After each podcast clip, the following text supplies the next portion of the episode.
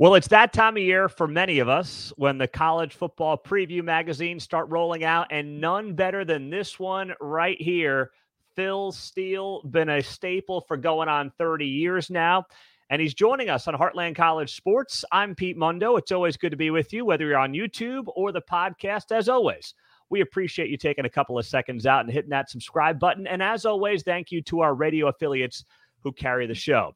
Uh, Phil, just talking about this briefly off the air before we got going here, the way that your job has changed in the era of the transfer portal, how has that made your life more difficult when it comes to putting together the best magazine in college football? Yeah, not only made my life more difficult, but the coaches as well. Uh, you know, you, it used to be Pete. Uh, once spring practice was over, you had rosters were set.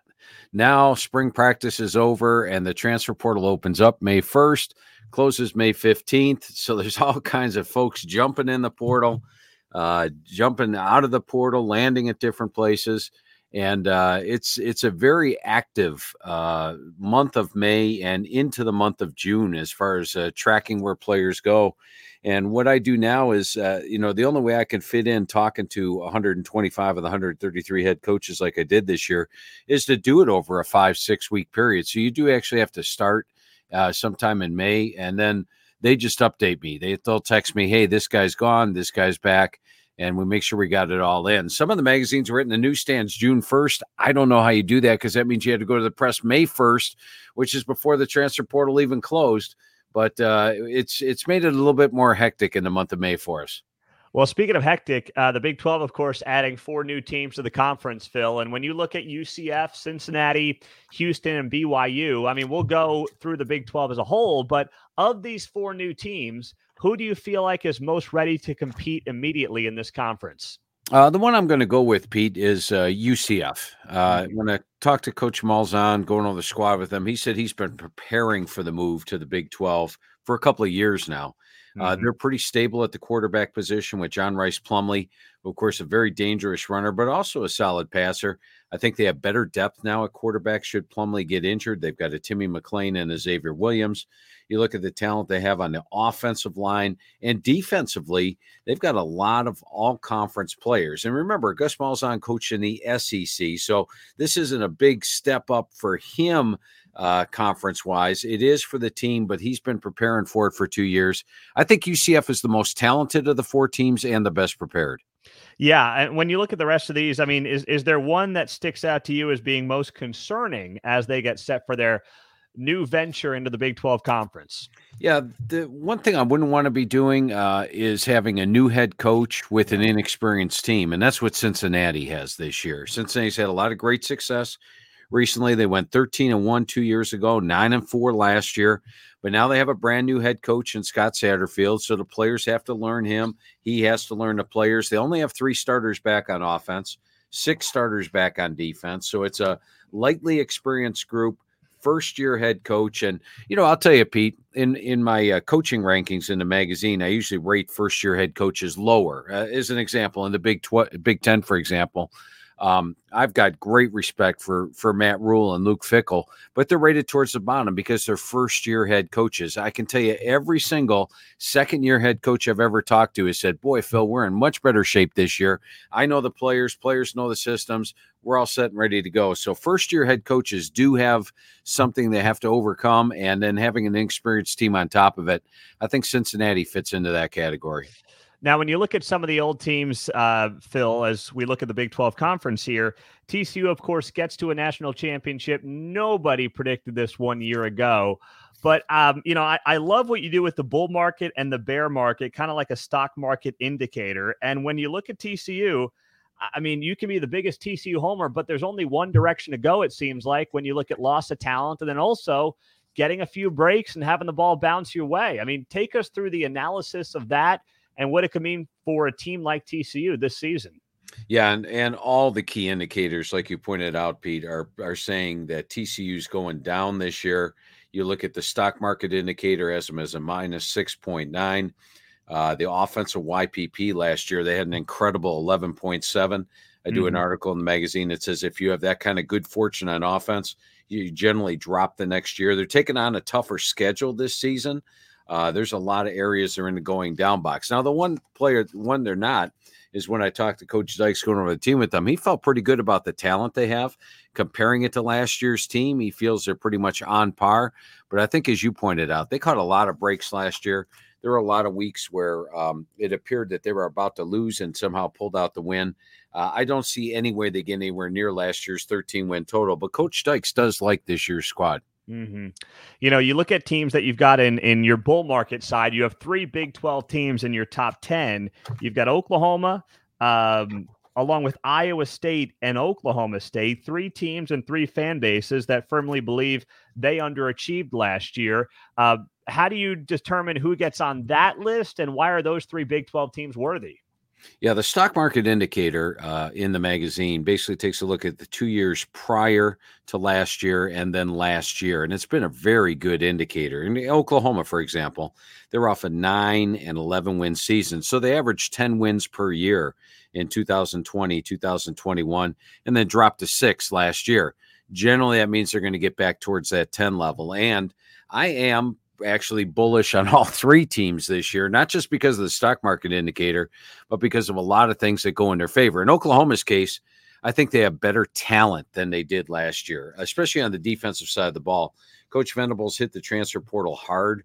They brought in a ton of transfers on the defensive side. There's no way Venables is going to have a defense that allows 461 yards per game like it did last year. And it's sort of a complex defense. It takes a little bit of time to understand this defense, uh, they understand it this year. Remember, Dillon Gabriel got hurt last year. He's mm-hmm. back and healthy. The offensive line solid. You know, in Vegas right now, Oklahoma is actually favored in 11 of their 12 games. Now, with Oklahoma State, one of the key indicators for me this year is schedule. They have an amazing schedule this year. I'm not sure uh, who they have uh, pictures of of the Big 12, but I'll tell you what, they play six teams that were not Power Five teams last year. They avoid Texas, TCU, and Baylor. And remember, this is a team that at one point last year was six and one, number nine in the country, and then sort of tallied off at the end of the season, dropping all those games. But they have talent, both sides of the football, and they've got the schedule to make some noise this year. And then with Iowa State, they were probably the most unfortunate team in college football last year. They, they were the anti TCU, where TCU was uh, winning all these fourth quarter comebacks and, and pulling out miracle wins. Iowa State was blowing fourth quarter leads. They had four fourth quarter leads that they lost. Had they held on to those leads, it would have been an eight and four team last year. And you look at them as far as their conference numbers go, they were plus 52 yards per game. Now, generally, when a team is plus 52 yards per game, playing a nine game schedule, there's something like six and three. But this Iowa State team uh, last year in conference play was just one and eight. So they lost a ton of close games, games where they missed a field goal at the end of the game to lose, a key turnover, five plays away from being nine and three last year. They've got 15 returning starters back. I think Iowa State makes a big jump this year. Now, the team you've got at the top of the Big 12, Phil Steele, is the Texas Longhorns. Um, of course, you're not alone in that. When you look at the talent, you can't deny it with Steve Sarkisian's group this year. So is is Phil Steele ready to say that Texas is officially back? And if so, why? Well, I don't feel Texas is back until they get back to being what Texas was, which was a national title contender every year. I think, uh, you know, you get in there and do it one year, that doesn't even mean Texas is back. And I'll tell you this last year, I didn't have Texas at the top of the Big 12. I had them about in the number four slot last year.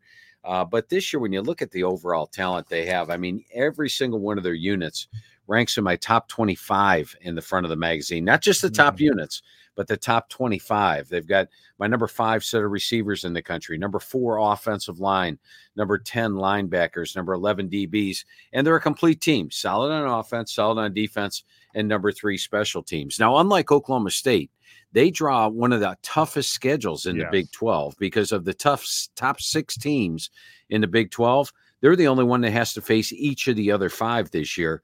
So the schedule's not easy, but 16 returning starters.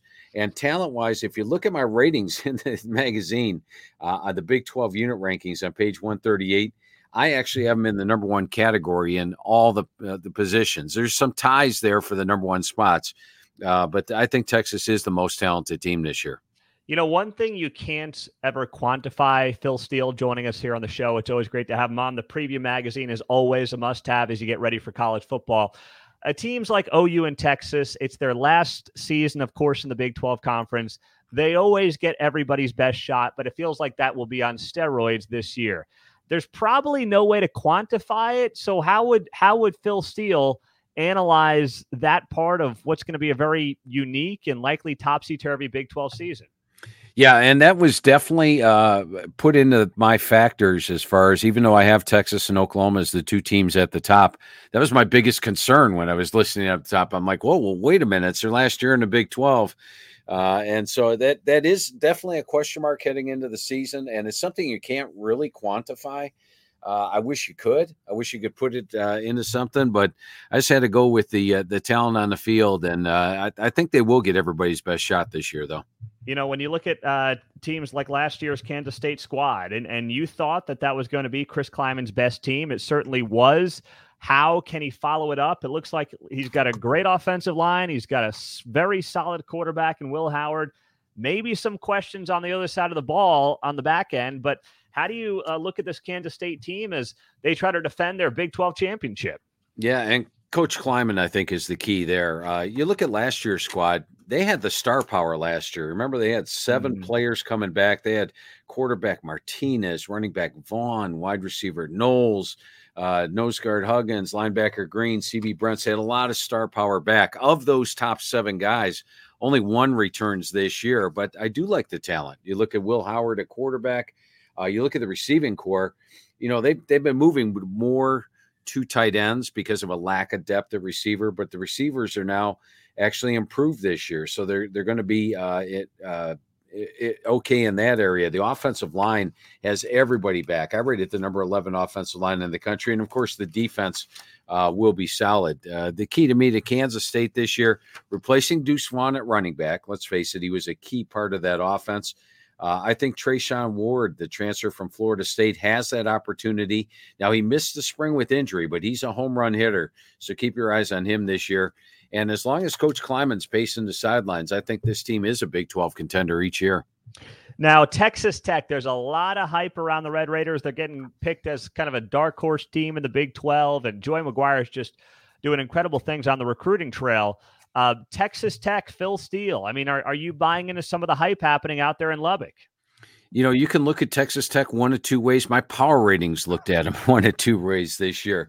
Now, last year, Texas Tech won some close games. They were plus yeah. four in the net close wins category, which means change one play in those four games, and they're a four and nineteen last season. Won a couple of games in overtime, and they got to eight and five. But there's no doubt this year's Texas Tech team is a better team talent wise, and it, we're we're going to lose the term super seniors pretty soon because mm-hmm. all those players that got that benefit of the extra 2020 year will sort of all that eligibility to be gone in a year or so.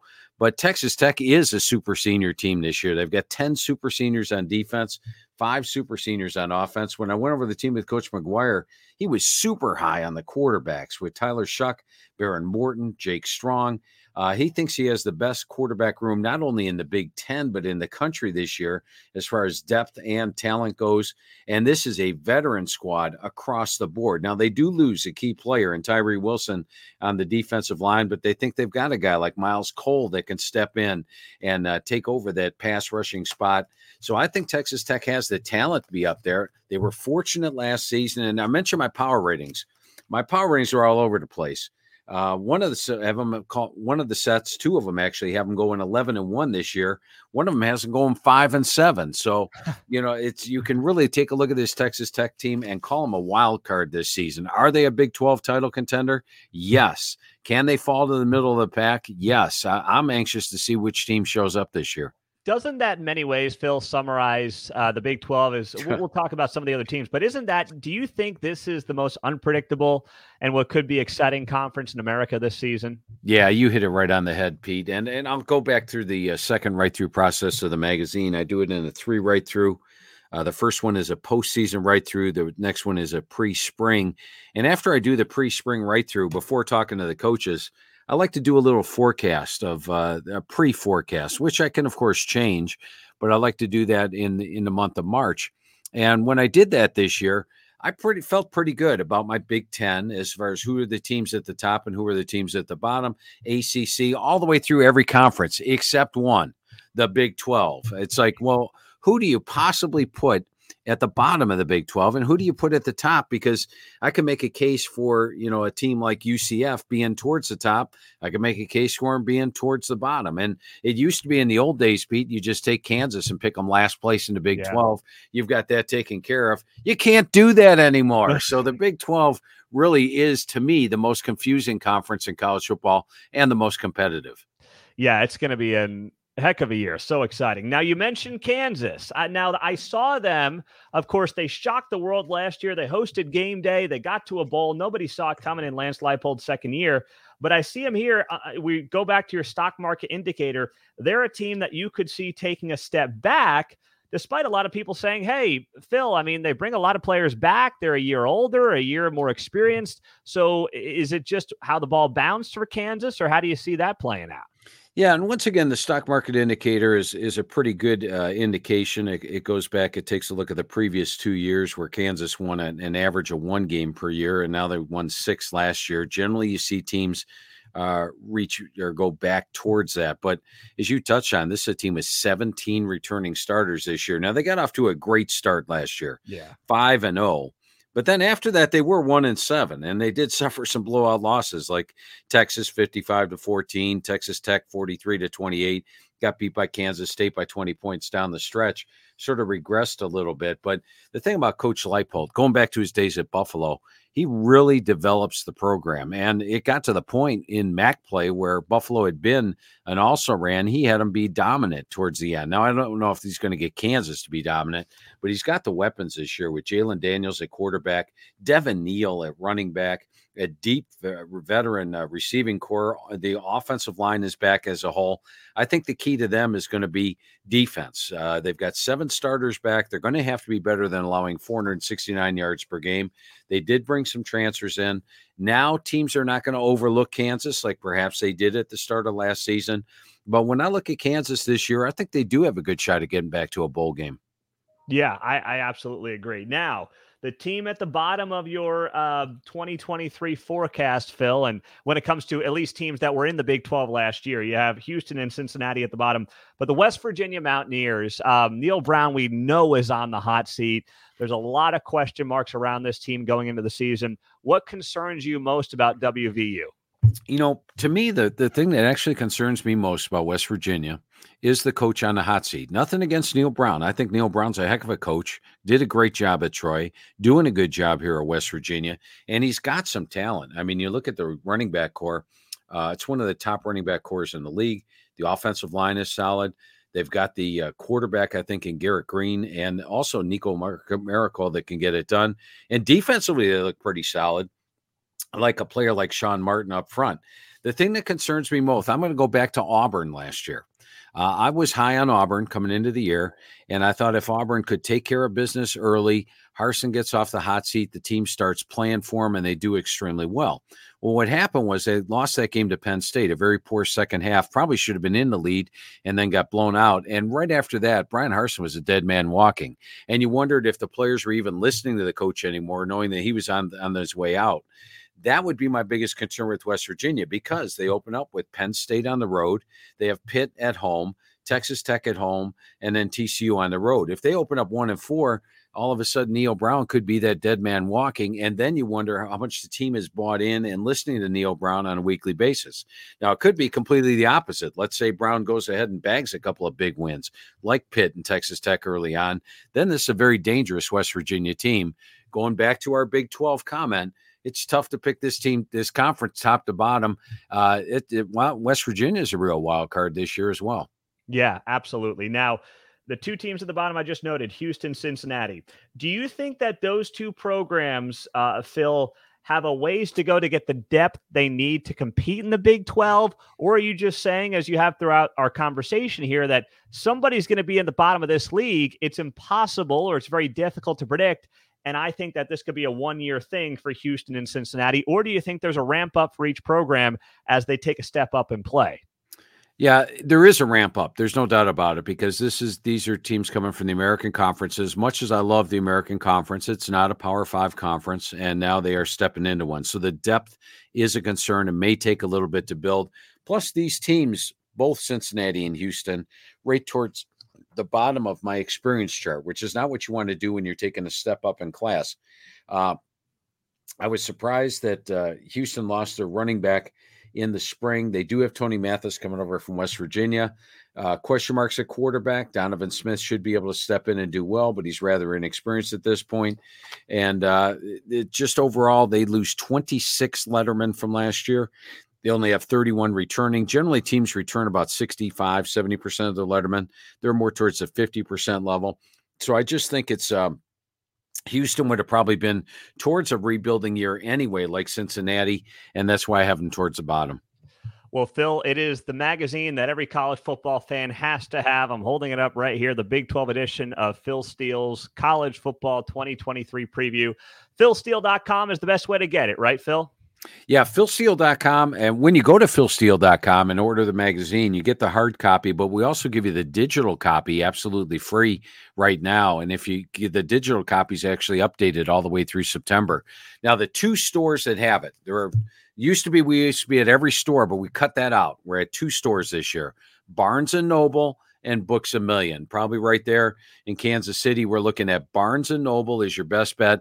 They are loaded up with magazines right now. So you can walk into your Barnes and Noble and get one today, or you can order one at philsteele.com and get the digital as well. Love it. You got to do it. It's the best part of summer reading is Phil Steele's college football preview magazine. We always appreciate him joining us. If you're new to the show, hit that subscribe button on the podcast or on YouTube. And always thank you to our radio affiliates. Phil, thanks so much for all the work you put in for this. We so appreciate it. And thanks for joining us on the show. Hey, Pete, always a lot of fun talking football with you, my friend. Had a great time today. Absolutely. Well, as we wrap up the show, I would be beyond grateful as we inch towards football season if you could take 30 seconds out to leave us a five star rating and review on the show here on iTunes. And in turn, in exchange, I don't know many other shows that do this. I'm sending you a free Heartland College sports koozie. It's my way of saying thank you because growing this show takes you.